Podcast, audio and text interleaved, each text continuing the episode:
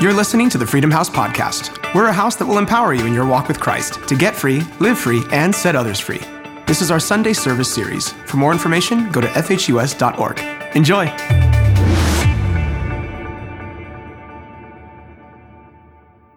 So we're continue on soul spirit operation. You said, is that really what the name of that series was?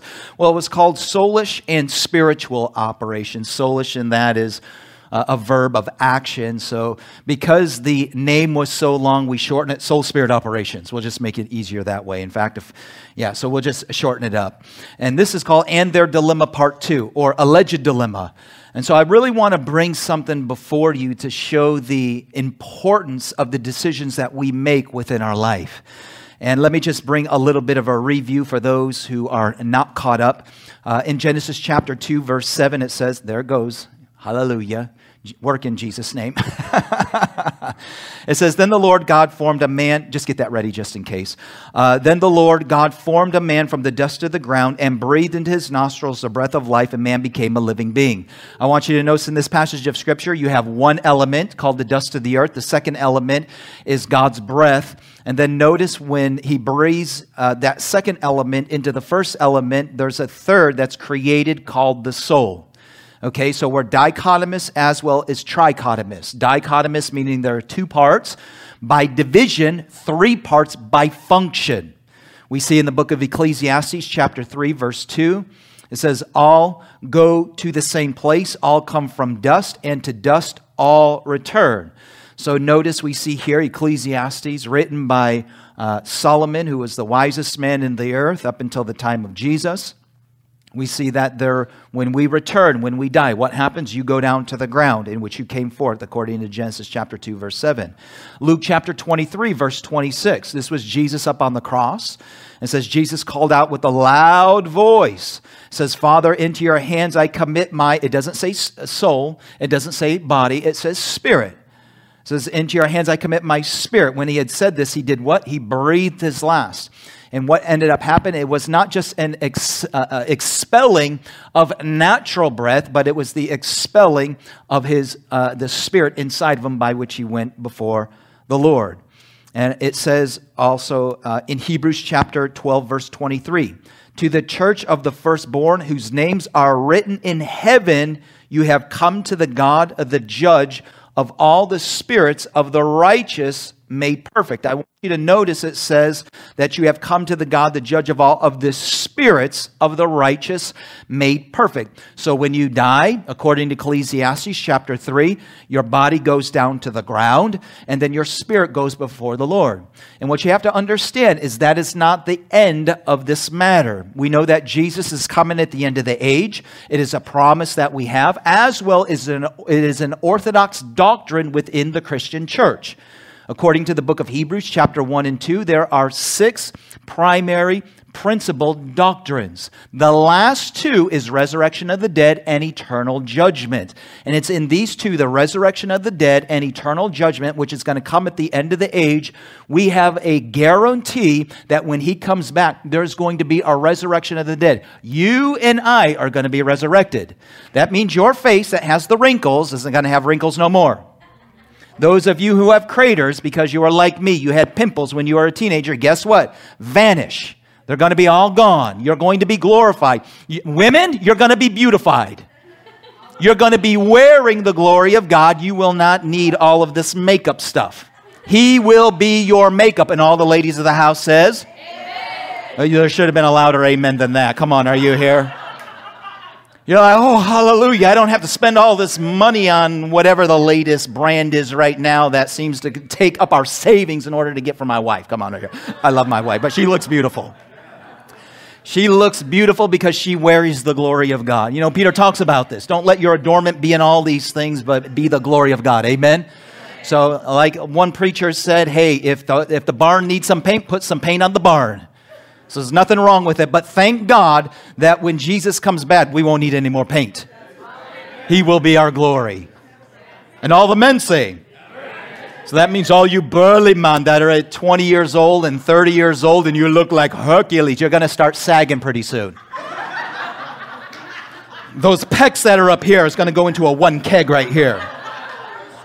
This is going to shrink and this is going to this is going to increase. The fat of your land is going to increase. Mm-hmm. That's right, brother. You look really good, but in 10 years we look again, man. Jesus is going to make us look so good like GQ magazine walk off the cover. And all the guys say, and all the women say, yeah. Hallelujah. How do we get off on that? Amen. I better get back on track. Amen. Resurrection. Thank you. I knew there was some spiritual reason why I was going down that bunny trail right there. So the beautiful thing is, is we're, there's going to be a glorification because there's going to be a resurrection at that day. Amen. So we find that. In Hebrews chapter 4, verse 12 through 13, it says, For the word of God, say the word of God, word of God.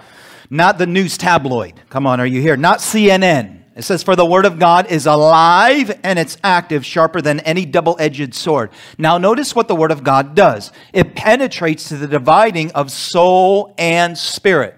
So it actually can be divided. What has the capacity to divide between motivations and intentions? The Word of God. Okay? Most of us want to be judged by our intentions, not by our motivations. Some of us do things, you know, and I can speak as a parent. Sometimes we have intentions, for our, example, for our kids. We have an intentions, we want to protect them, but sometimes our motivation, it can be out of fear. You see the difference? That's why motivation and intention are different. Okay, and we want most people to judge us by our intentions, not by what motivates us. But the Word of God comes to bring a division between intentions and motivations. And, and, and, so we have to understand that God deals with motivations. Why you do the things you do, not is what your expected outcome is. We want people to judge us on what we intended is an outcome, not the process by which it came about, which deals with our motivation. This is why there's a difference between motivation and intention. Amen. We want everybody to see and we posture, well, that wasn't what I meant. Yeah, but look at the process of what you did. Right? We want people to judge us on our expected outcome of what we intended, but when we begin to examine the motivation, which is what God does. And so this is this whole series is dealing bringing distinction between motivations and intentions. So it says uh, uh, that it's double-edged sword. It penetrates even to the dividing of soul and spirit, joints and marrow. It does what? It judges what? The thoughts and the intents or the attitudes of the heart. Nothing in all creation is hidden from God's sight. Everything is uncovered and laid bare before the eyes of him to whom we must give an account. And this is what we have to understand that when Jesus comes back, that curtain, if you will, that divides, by which we are in the natural world, and there is a curtain that divides us between the spirit world and the natural world. And right now, what happens is we position, we usually posture ourselves in this world, but you have to understand that between this, God has the ability to see. At the end of the age, that curtain is going to drop when He descends. Listen, that division, that curtain is we are going to see things as they really are. We're going to see motivations as He sees motivations, and we're going to be judged according to those motivations. And when we stand before Him and we say, But that wasn't what my intention was, He's going to be, Yeah, but this is what your motivation, and it will clearly be seen by all people. That's why please don't live a life of hypocrisy, because even though you may be able to deceive yourself as well as other people, know this that you will not deceive him, and at the end of the age, everything will be exposed. And everyone says, Are you guys okay? Is this a good uh, Sunday morning service? Amen? All right. So, we notice here in 1 Thessalonians chapter 5 verse 23, may God himself, say God himself.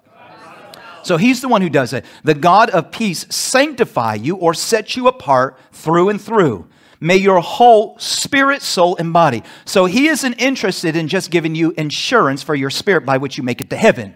He wants you to be sanctified, spirit, soul, and body, so that you live a successful Christian life while you're here on planet Earth. And everyone says. What's interesting are two powerful points that are preceding this particular scripture that we find in 1 Corinthians chapter 5 verse 23. Verse 22 says, this is the previous verse that I just quoted. It says rejoice always. Are you rejoicing always? Notice this is a command, rejoice always. It doesn't say complain always, which we're used to doing. It says rejoice always, pray continually, not complain continually.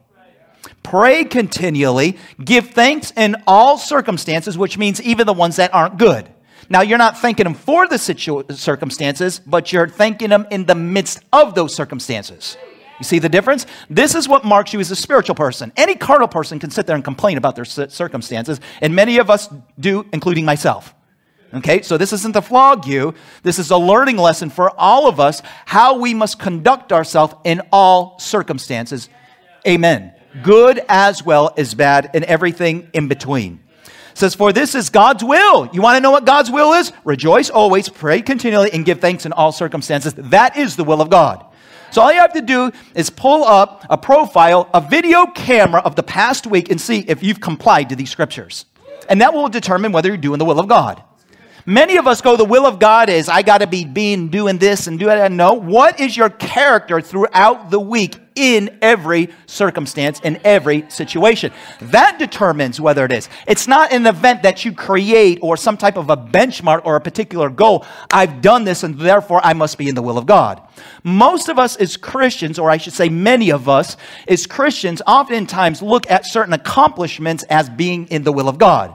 But the accomplishment of you being in the will of God is allowing the Spirit of God to dwell inside of you, bringing sanctification to your life, spirit, soul, and body. So stop looking at it like I've reached this goal. The goal is you, not an event that occurs within your life. So notice is that's what precedes this. after you do your part and you take personal responsibility, then may the God of all peace sanctify you, spirit, soul, and body. So once you do your part, he does his part. Don't do your own part that you want that's totally carnal and then expect the God of peace to do his part. I'm preaching better than you're responding here. Oh, this is strong preaching, Pastor. No, it's just called regular preaching. Notice this. What proceeds this verse after May the God Himself, the God of peace, sanctify you through and through. May your whole spirit, soul, and body become blameless to the coming of our Lord Jesus Christ. Verse 24 goes on The one who calls you is faithful, and He will do it. We have a promise that once you do your part, He absolutely will do His part on your behalf. You see, you're doing the natural part, He's the one who adds the super to that natural. He is, uh, has the ability to bring this accomplishment within your life. And everyone in this house says, Hallelujah. Thank you for that, Jesus. All right, let's go on. That's enough. Notice this. We talked about Agabus. How many remember Agabus? We talked about this two weeks ago. There are some that are here that didn't raise their hand. So, again, let me bring a little bit of a review because we're a house that believes in the activity of the Holy Spirit today. Amen. Jesus isn't just historical. He isn't just coming back in the future. He is a God who is active amongst us today and should be active in your life today. It says, after we had been there a number of days, a prophet named Agabus, say Agabus. Agabus. It's a nice name. It came down from Judea, coming over to us. Notice what he did. He took Paul's belt he tied his own hands and feet with it and said, The Holy Spirit says, In this way, the Jewish leaders in Jerusalem will bind the owner of this belt and will hand him over to the Gentiles. So notice that, and prophetic people are usually like this. They're very creative, they're very dramatic. All you have to do is look at the Old Testament. You know, many people in Hollywood are actually have prophetic. This is why they're usually leaders in these particular areas of creativity in the arts. So we see here that there is a prophetic utterance that's given to uh, the Apostle Paul. Now, notice what the response of the church was. It says this in verse 12. When we heard this, we and the people there pleaded. Notice, we pleaded with Paul not to go to Jerusalem. Then Paul answered, Why are you weeping and breaking my heart? I am ready not only to be bound, but also to die in Jerusalem for the name of the Lord Jesus. When he would not be dissuaded, we gave up and said, The Lord's will be done. What I want you to notice here is that the Apostle Paul eventually in this vets a word that came from a prophet through his cause. I want you to write this down. It's a very important point because sometimes, especially in a prophetic house like this, I find that there's a lot of, uh, there can be misunderstandings and people can get off because they're looking for words. And especially if you're looking for, pro- listen, you don't need to look for prophecies, you need to look for the Holy Ghost. Okay? So many people will go to this place and go to that place and go to prophetic conferences and get words. And what they're doing is they're seeking God's will or cause in a word. Rather than understanding words are to bring confirmation to your cause. Did you hear what I said? If I was to listen and obey every, and try to make out of my own strength, try to bring a fulfillment to every word, I'd be the most confused individual on planet Earth because this person would be telling me this, and this person would be telling me this, and this person would be telling me this, and this person would be telling me, I'd be walking around in circles going, Where am I going? Where am I going?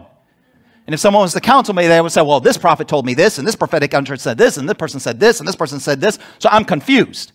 But we see the Apostle Paul did not allow a legitimate prophet that gave a specific word to bring a detracting from his cause. Notice the only thing that he does is he brings a word, but he brings no interpretation to the word. In other words, he did not inject this prophet. This is why this is a mature prophet, because he just says, This is what's going to happen. He doesn't say, Therefore. You see, the therefore is an interpretation. This is why the more spiritual are, the more that you won't, uh, you'll speak the word of the Lord, but not bring interpretation to the, wor- to the word. Come on, I was talking with uh, uh Adams here. Uh, even with the internship, you know, we, uh, I think we've had over three people, well, it's not my season. Or they'll hear someone say things like this and bring an interpretation to their season. But listen, when the word of the Lord comes, listen, you have to understand it's not to invoke what you think. The, the, the intel that comes to you needs to confirm what's already inside of you.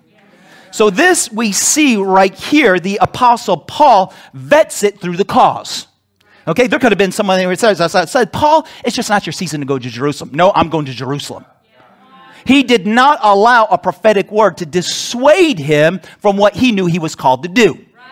This is why you got to be careful. People want to sit there and give you words because they'll be speaking things sometimes out of their own hurt, their own pain, out of their own past, and try to impute something to you when God actually might be telling you something else. Are you here? Does that make sense? Now, the Apostle Paul and his cause. What is his cause? Number one, he knew that he would actually suffer. In fact, this is literally the word of the Lord. Let me go back there. It says in Acts chapter 20. So this is one chapter before this occurrence. You got this? Now watch this. In verse 20, in Acts chapter 20, verse 22 and 23, it says, And now compelled, compelled by the Spirit, I am going to what? Jerusalem not knowing what will happen to me. Verse 23. I only know that in every city, the Holy Spirit, this is Paul right, uh, uh, saying this, the Holy Spirit warns me that prison and hardships are facing me. So the Apostle Paul, when he gets a word from Agabus, he's like, I already know this. Agabus was not telling him anything new. This was all new to the church. That's why they're like, oh, please don't go. And Paul had to say, Hush up, please. This is my season to do this. Don't sit there and impute what you think my next season is. Mm. And this is by a seasoned prophet. So the prophet just said, This is what's going to happen, but he never imputed his interpretation, saying, Therefore, this is your season. Only Paul could determine that. Why? Because prophecies and words that come from people will bring a confirmation to the cause that the Holy Spirit has already put inside of you. And so if the cause is inside of you and says, says this isn't your season, listen, that's not for them. That doesn't mean it's not for you. Are you here? This is why you got to distinguish between spiritual operations and spiritual words versus soulish words and soulish uh, imputations of interpretations. Does that make sense? Furthermore, not only the Holy Spirit spoke this and warned him that in Jerusalem all these things would happen, it's actually part of the very cause of what he was raised up for. We see this in Acts chapter 9. This is Ananias. Remember when Ananias is told about Saul? And he's like, Oh, I know about this guy. I don't know. And it says, Lord Ananias answered, I have heard many reports about this man and all the uh, harm he has done your holy people in Jerusalem. And he has come here with authority from the chief priest to arrest all who call on your name. Verse 15, this is powerful. Watch this. But the Lord said to Ananias, Go. This man is my chosen instrument to proclaim my name to the Gentiles and their kings and to the people of Israel.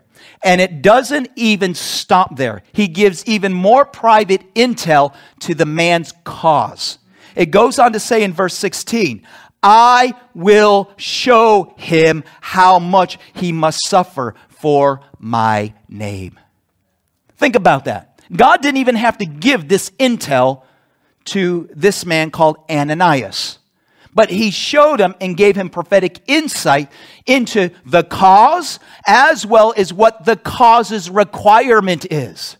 This is why there are requirements for my life that aren't requirements of your life. Come on, are you here? We know that Jesus drank a cup of suffering. This is what he said when he was at the garden, right? It, you know, that he was to drink this cup, and what was that cup? That was a cup of suffering. In fact, the disciples came to him and said, Hey, can we? He said, Can you drink the cup that I do? They're like, Yes, we can. They didn't even know what they were asking for. And he goes, Indeed, you will drink of this cup. What was the cup? It was a cup of suffering in which he would bring glory. Now, I don't know about you. That isn't a prayer I prayed. Lord, I want to drink that cup of suffering because I want to bring glory to you. Come on, are you here? but how many know that we have to be willing to serve Christ in any manner he wishes? Because He is the Lord. We're not the Lord of our own life. The issue isn't salvation, the issue is His Lordship. Many people are saved and they're going to heaven. That isn't the issue. The issue is does He become Lord of your life? Does He the one who makes the primary decisions within your life and you obey His primary commands? Or is it a life that you want to live? Come on, are you here? So we see here, I will show him how much he must suffer for my name. So he already understood from the very beginning that he was going to bring glory to Christ through this type of life and through this type of ministry. So the next time you say, Lord, I want to be used like the Apostle Paul, maybe you should consider, reconsider your prayer. Can you go through the same process and drink the same cup that he did by which you bring glory to God? We know Peter talks about that, you know, uh, with regards to suffering and persecution and all these things, that there's a spirit of glory that comes upon us. A lot of times we say, God, I want glory. He goes, okay, sure. Do you know how it's going to come about? Oh, no, well, I don't want it that way. Can we do a reconsider? Come on, are you here? Now, I want us to look into something powerful. And this is where we want to come to understand. So we see in Agabus, He's a spiritual guy who gives a word but doesn't impute his soulish interpretation. And I think it's appropriate to say, even within our house. This is why, you know, uh, people that come, we have leaders and we have a structure. Why do we do that? The reason why we do this is because we don't want a lot of soulish activity come in in the guise of spirituality. Okay? This is why we have a tight rein because in the charismatic church at large and in the Pentecostal, there's a lot of people giving out words that is like, it's a little bit of a Babylonian advice that's here and it's coming out of people's souls and it's not something that's spiritual or they're unlike Agabus. And here's the thing from Agabus, he's a legitimate prophet that stands in the office. This is why even when people don't stand in an office but they try to operate in the prophetic, it can get kind of squirrely. And so we want to understand that we want accuracy. Part of being a life giving church is that we're accurate in spiritual things. We're not inaccurate. In other words, when you aim for bullseyes, you hit bullseyes. You don't sit there and you hit something over here and kill somebody. Agabus didn't say, This is what's going to happen. Therefore, the Lord says, Don't go. You see that?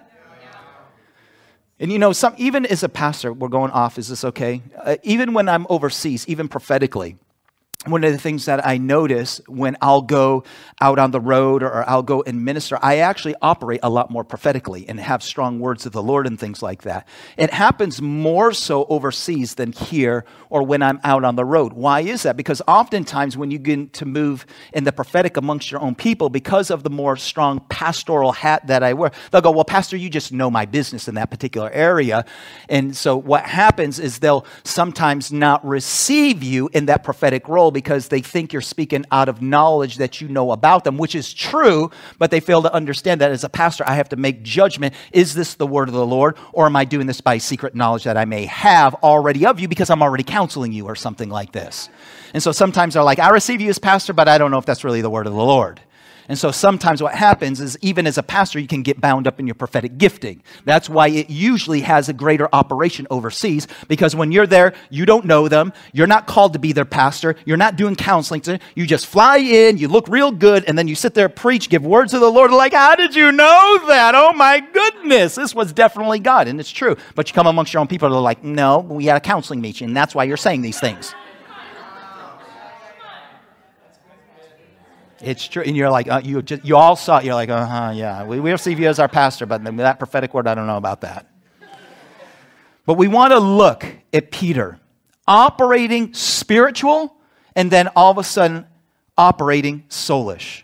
It says in Matthew chapter 16, from that time on, Jesus began to explain to his disciples that he must go to Jerusalem and suffer many things at the hands of the elders, the chief priests, and the teachers of the law and that he must be killed and on the third day be raised to life. So, how many know that if you're a disciple and you're following Jesus, and he sits there and he gives the word of the Lord, this is something prophetic that he is already telling you is going to happen, you may be a little bit disappointed if you have particular ambitions. Like Peter. In fact, all the disciples, who's going to be the greatest, right? They all shut up when Jesus said, Hey, what you guys talking about? Uh, right? Remember that? And then all of a sudden the conversation went mute and went quiet. They're like, mm, we were arguing about who's going to be the greatest, who's going to sit to your right. Even, even mom gets involved. Can one of my sons be on the right and on the left? They're super ambitious, right? They're already sitting there and they're already discussing among them. No, I'm going to be this right. No, I'm going to be here. No, you can be the left. I'll be at the right. No, I'm going to be the Secretary of Defense. I got the sword. I know how to use it. I've been trained for it. That's my position. So they all in their mind are thinking of a natural kingdom, not of a spiritual kingdom. Jesus is thinking, and he's always sitting there smacking that thing down. That's why he says on two occasions, just with his disciples, this isn't even including to the Pharisees, which he tipped his hand right? Hey, just show us a sign. No, the only sign that's going to be given is the sign of Jonah. Just as three, right? It's again speaking into that area. So Jesus was all the time saying, This is what I'm going to do. This is what I'm going to do. And finally, the disciples who are so ambitious for position in this new leadership, again, what did they want to do? They wanted to make him king. They're ambitious to establish their own kingdom. This is following in line with the Maccabean Wars, back even the intertestamental between Malachi and, and, the gospel. We see they were ambitious to establish Israel as their own nation, and that's the way they're thinking. They're always thinking that way. And so when Jesus sits there and gives a word, it cuts and it starts to trigger them. Mm, no, this isn't part of the plan. What do you mean you're going to die? What do you mean you're going to leave? I don't like this idea because this isn't part of my agenda. And sometimes in the church, it can be like that. People come into the church and it's about my agenda. But this is what I did, you know, in this season or in that season. Well, you're in a new season. Hallelujah. It's a time to surrender. In our culture, we're all about making it and climbing the corporate ladder and being entrepreneurial and the best that I can be that we've learned we fail to learn the most important thing is humility and surrender in the kingdom. It's counterintuitive to our nationalistic ways to surrender, that it's not about me, it's about His will. So notice, Jesus says this, and I actually believe it's to bring a provocation, to bring an alignment to their motivations. Notice what Peter says next. Peter took him aside and began to rebuke him. Notice that. What does he do? He begins to rebuke him. Why? Because his own soulish ambition is so strong inside of him that he wants to get his way. It's my way or the highway. Well, bye bye. So we see here, mind you, I, before we actually read what is actually said, did you know here in Matthew chapter 16, he was actually speaking by the Holy Ghost? Literally right before this. He said to the guys, Hey, who do men say that I am? Well, you're Jeremiah, you're Isaiah, you're one of the prophets. And then he looks at the disciples and says, But who do you say that I am? And he says, This is Peter. Peter, this guy right here. He hits it. And he says, You are the Christ, the Son of the living God. He's moved and he has it opened up to him. Jesus commends him, affirms him, and said, Flesh and blood has not revealed to you, but my Father which is in heaven. In other words, he gave him an attaboy. Wow, you are moved by the Spirit of God. So here we have Peter, who's like, Well, of course. of course, I'm the most spiritual guy here. Did you hear that, Andrew? You hear that, James? It's me. John, I know you're close to him, but I'm the cat's meow here. I'm the one who was bold enough to say who he really is and moved by the Holy Ghost to speak what is true. You guys missed it. You guys were a little bit scared. Not me. The Bible doesn't say that. I'm just kind of playing this up. Come on, are you here? But it's my point is this he, he got it right. And then all of a sudden, this occurs. Jesus is like, I'm going to the cross. Peter takes him aside, rebukes him probably on the back of the affirmation, which he's feeling really big. But now this word confronts his ambition. So he's moved by the Holy Ghost and says something spiritual, and now he's moved by a different spirit because of his own personal ambitions. You see, the enemy knows where your personal ambitions are and moves to accommodate your personal ambitions in order to try and get your way. Watch this. So, Jesus, being a sweet pastor that he is, Jesus turned to him and said, Oh, please, don't you remember what the prophet said? Come on, let's have a counseling meeting with you. You don't have, notice what he says. Jesus turned and said to him, Peter, get behind me, Satan. One moment he's saying, flesh and blood hasn't revealed it to you. The next discipleship connect meeting, he's saying, get thee behind me, Satan.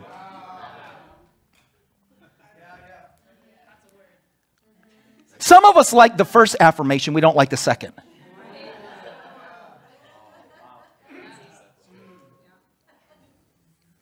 Jesus' process of discipleship follows this. You will find out that this is his whole process is to mature people by bringing the sword to bring confirmation to trigger you from your soulish ambition in order to get you to the place to where you make a decision.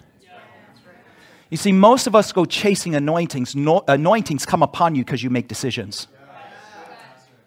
It's a problem with the charismaniacs in the world today within our nations. We go chasing for anointings rather than understanding when you make decisions that are in accordance with the Spirit of God, His anointing will be right there on your decision.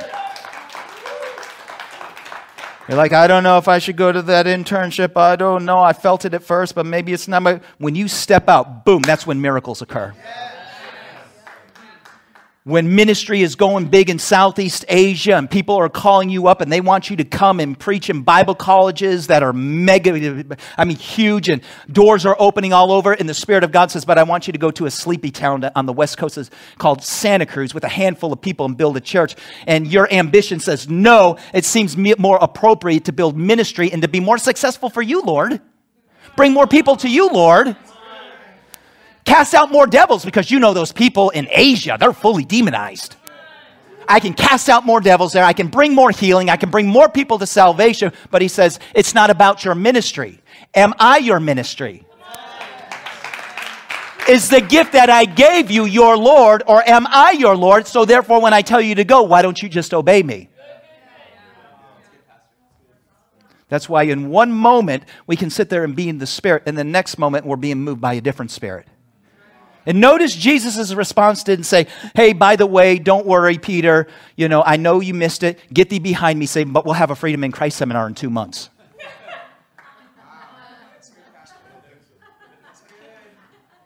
There are some that come out by prayer and fastings, there's others that come about by the decisions that you make.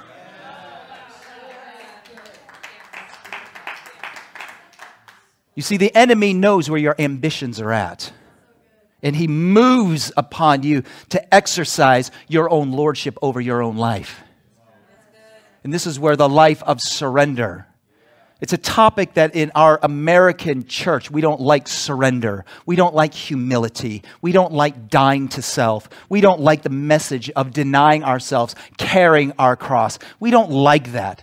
We would rather have, you know, 10 steps to the greater me. Five steps on how I can be a better this or a better that. Everything is on a theological lesson can groom to increase your soulishness. We love the messages to the crowds, but not to the disciples. The crowds were just there for themselves. Give me some bread, give me some fish, give me healing so that once I get the healing, I can go back to living the life that I want. Yeah, just give me parables. Why do you think Jesus spoke parables? He didn't speak parables to the disciples, they just didn't get it. He speaks parables to them. He says, with, the scripture says, and without parables, he didn't speak to them. So every time you talk to, every, if you're part of the crowd, every time Jesus opens up his mouth, he's speaking in a riddle. You're like, huh? What did, what did he just say? I didn't get what he said. Huh? Did, huh? What?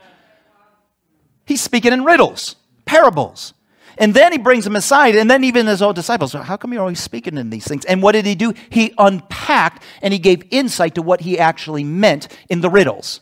He says, To them it hasn't been revealed, but to you it has. Why is it uh, they were revealed? Because they left everything already. They left their boats, they left their family, they left everything. And so, therefore, because of the decisions that they made, they were qualified to receive things that were deeper. You see, you can't expect to be part of the crowd and get the deep things of God. His anointing is released after you make decisions. His knowledge is given to you because you make decisions. Just gimme, gimme, gimme, gimme. But what about your own life? You're still ambitious for your own wage. The scripture talks about being ever learning but never coming to the knowledge of the kingdom. People are everywhere. They're heaping up. Listen, and we are living in a Google age in which, listen, by our phone, we can get access to any information. But the more information that we're getting, the more unwise we're getting as a people. Because true wisdom doesn't come from Google, it comes from the Spirit of God. Come on, are you here? I'm preaching better than you're responding, my friends. So he says, This shall never happen to you. Jesus turned to him and said, Get thee behind me, Satan. You are a what? Stumbling block to me. You do not have in mind the concerns of God, but merely human concerns. And that's true because he was all about establishing and getting my own. I got to go and get my own in this life. I got one life to live. I'm going to go and get my own. Well, I'm not here to get my own. I'm here to get his will into the earth. He who does the will of God, he is going to be honored in the kingdom. You have to make a, discern, a determination. Are you going to be Lord of your life or are you going to allow him to be Lord of your life? So notice this. And by the way, in another gospel, when this is stated, because it's said in more than just the book of Matthew, it says that before he rebukes them, he turns to his other disciples and looks at them. I thought that was always curious. Why does he say before he says, Get thee behind me, he looks at his other disciples? Because he wants the fear of the Lord to be inside of them and, op- and see what he's actually doing to Peter. He's looking, saying, Take watch. Look what I do this, this guy. And it's not because he doesn't love him. How many know this could, by objective outward standards, look at like, Jesus, did you wake up on the wrong side of the bed? Did you have low blood sugar when you sat there and you rebuked him? You're not being very pastoral. This isn't a pastor I want to be under who's so strong, who says, on one moment affirms me, yeah, I feel great, and then says, Get thee behind me, Satan.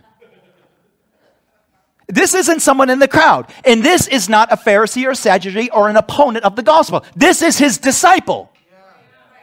Put that in your theological pipe and smoke that doobie. and you think I'm strong behind the pulpit. I never say, Get thee behind me, Satan, any of you. You think I'm strong. You obviously haven't read the Bible and really meditated upon it. Jesus said some very hard things. I mean, a guy sits there and says, Lord, I'll follow you. Let me first go bury my parents. Let the dead bury the dead. Not very nice, not very pastoral at all. Come on. Jesus said something. Jesus, like I said, Jesus is very demanding, but he's never controlling. Control is this is the demand, but you better do it or else I'm going to send guys after you and use threat. He leaves it. Same thing with the young rich ruler, right? Very demanding. There's one thing that you lack, and we're going to get into that next week. This is powerful. that when you see the processes of Jesus' disciples, what is unpacked more in here isn't just the miracles that happen for the crowds, but the miracles that were done that brought about the process of discipleship in the lives of people. That's what's very, very apparent in the gospel. So notice it. Get behind me, Satan. You're a stumbling block. You don't have the mind that concerns of God, but merely human concerns. Then it continues on. Then Jesus said to his disciples, so he rebukes him, get thee behind me, and then he starts to have a conversation with the disciples and is actually using this interaction that he just had, bam, and then Jesus bams him back, and then has a teaching session. Notice what the teaching session revolves around. Watch this. Then Jesus said to his disciple, Whoever wants to be my disciples, how many want to be a disciples? Or do you want to just be part of the crowd? If you want to be my disciple, whoever wants to be, must do what? Number one, what? Deny himself. So you say you want to be a disciple, or do you just want to be a casual follower? If you want to be a disciple, you have to deny yourself. Your what? Your soul life. In other words, when the Holy Spirit speaks to you to do something and moves upon you, do you use all kinds of natural excuses why it can't happen or it's quote unquote not your season? when the Holy Ghost moved on you and you knew it was God. And you decide, well, listen, most things that God will have you do, He'll have you do it at a time that's most inconvenient. That's what I found out. Right when ministry is about to bang over in Singapore, will you go to the cross? Oh, man. I could have said, it's, well, it's not our season right now. Don't you know doors are opening up in Asia?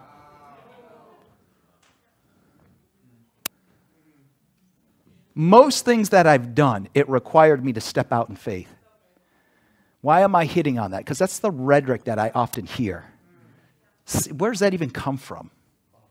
Where's that even come from? Where's that even in the Bible? When you step out in faith, listen, sometimes it's the most inconvenient time, but you have to go against what I see. Boom, I'm going to obey the word of the Lord. Notice this whoever wants to be my disciple must, number one, deny themselves. Number two, take up the cross. What is that? I've said this before. It's an instrument of what? Yeah. Death. A debt to what? Your own soul life. What you want.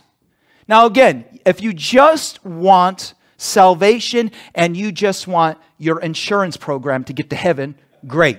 We're not talking about you. Congratulations, we'll see you in heaven, hopefully. Some of us are going to make it by the skin of our teeth, and the last time I checked, I don't have a lot of skin on my teeth. I want to be, dis- I, again, I only have one life. You and I only have one life to live. If you're going to live, what are you going to live for? That's what I want to challenge you. Listen, what do you have to this life? How much longer do you have?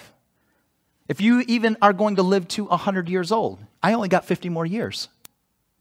I don't know how many years you might. Some aren't going to make it to 100. And if we only have one life, we better live it with gusto. I've always been, and I've said this, an all in. I'm just going to put everything in. This is real. Jesus changed my life. Jesus has changed your life. We only have one chance at this life. Let's live a life to the gusto in a spiritual sense. Notice this deny yourself, take up your cross, then follow me. He doesn't say just follow me. That's part of the easy believism in the church, in the American church today. Just follow Jesus. No, that's not what it is. It says first deny yourself, then pick up your cross, then follow him. We don't usually like the other two, we just like the one. For whoever wants to, notice this, whoever wants to save their psuche, psuche, their soul life. Peter had a soul life. No, you're going to be king and I'm going to sit at your right hand.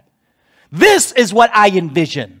Now, notice Peter is not disobeying the uh, Ten Commandments. He's not in adultery. He's not lying. He's not stealing. He's not chewing or going with women who do. That's a little joker right there. In other words, he has right relationships around him. In other words, he's not committing sins of commission, nor sins of omission. That's usually in the church. Are you doing this? If you're not doing this, if you're doing or don't do it, that makes you a good Christian. If we obey laws. He's not doing any of those things. He's not breaking any of the laws. He's a good Christian boy. He's, in fact, you could look at at the optics of Jesus and say that he's looking out to protect Jesus. No, I'm not going to let you happen. I'm your guy. Right? When they come for you, I got your back. Right? I got your back. Don't worry about it. In fact, all the other disciples could say, Yeah, we got your back, Jesus. And Peter, we're going to let you as our new leader because you obviously are, are in tune with what God's saying. I mean, Jesus could have operated his disciples like they were board. Popular, eh, let's vote on this. Should I go to, to Jerusalem? No, don't go to Jerusalem. Hands down. Okay, I got to go and do what my board told me to do.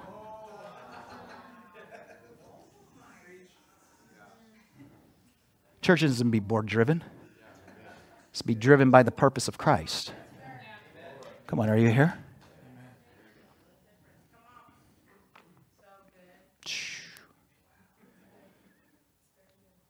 So Peter isn't committing any sins of commission. There's no carnality in there.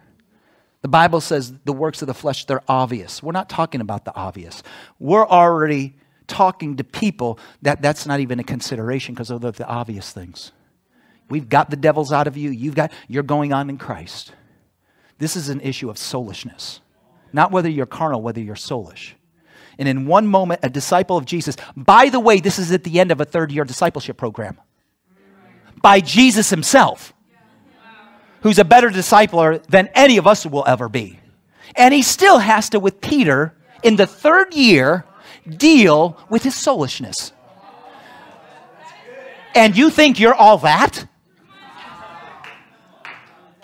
Let's put things in perspective. You're not the cat's meow. If we are, it's because of the grace of God.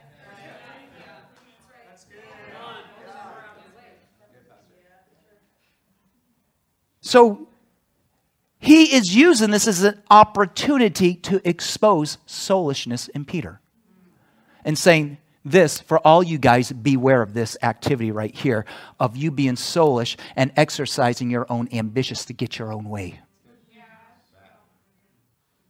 In fact, even at the end of the age, right? Can you drink this cup? Yes, I can drink this cup. I want to drink this cup because I know in my ambition where I want to be trying to spiritualize our soulishness and using rhetoric of soulishness. Well, it's not my season right now. No, step out in faith. You felt the Holy Ghost move on you to do obey. Trust and obey, for there's no other way to be happy in Jesus is trust and obey. Now, watch this. For whoever wants to save their life will lose it. But whoever loses their psuche or their soulish life, for me, will what? Find it. You say, I don't know if I can do it. It's the best decision you can ever make.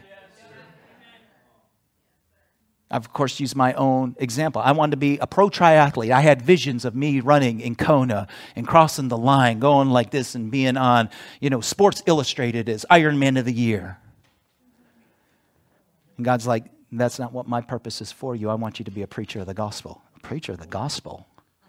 I like the notoriety that comes from being an Ironman winner. But who am I going to live for? My own. Per- that was my personal. That was my. I'll never let that happen, Lord. And I have to make a, de- a decision.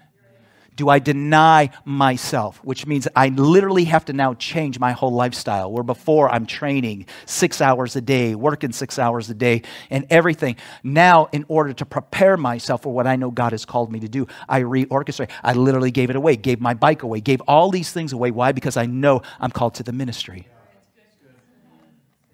It's an inconvenience in order to fulfill the purpose of God and the cause of Christ in your life. I no longer train for those things. And listen, those things began to die. But I'm telling you now, looking backwards, it's the best decision I ever made. That's brought blessing unbelievable. I tried to bait people through my testimony and through the Word of God. You want to do it. It's the best decision you'll ever. There's no regrets to it. Are there difficulties? Is denying yourself difficult? Absolutely. But at the point in which you, this is why I say anointings and the power of God comes on your decisions. Because once you say, I've made the decision, and you make your yes be yes and your no be no, and you make that decision, boom, God's power comes upon you, and now you're walking in a different world. Because now, where everybody's sinking in the mire of their own pool that they're drowning in, you're now walking on the water. And people are looking at you like, how are you doing that? It's because I made a decision. And listen, the decision probably came to you too. You just made wrong decisions. But whoever loses their life will find it for me. What good will it be for someone to gain the whole world, yet forfeit their soul? Or what can every man give in exchange for their soul? In other words, in your own soul, just like Peter, it's like, I'll never let this happen. He would have went right to the top. He's saying, but if you would have gained that whole thing, but yet you forfeit your own soul, you forfeit the life that is afforded you in the hereafter, it puts an eternal perspective. It puts an eternal perspective on the things that we do. And everyone says, You've been listening to the Freedom House podcast. We hope you enjoyed it. If you would like more information about our house, please visit our website, fhus.org. Thanks again for tuning in, and please consider sharing this podcast with your friends and family. See you next time.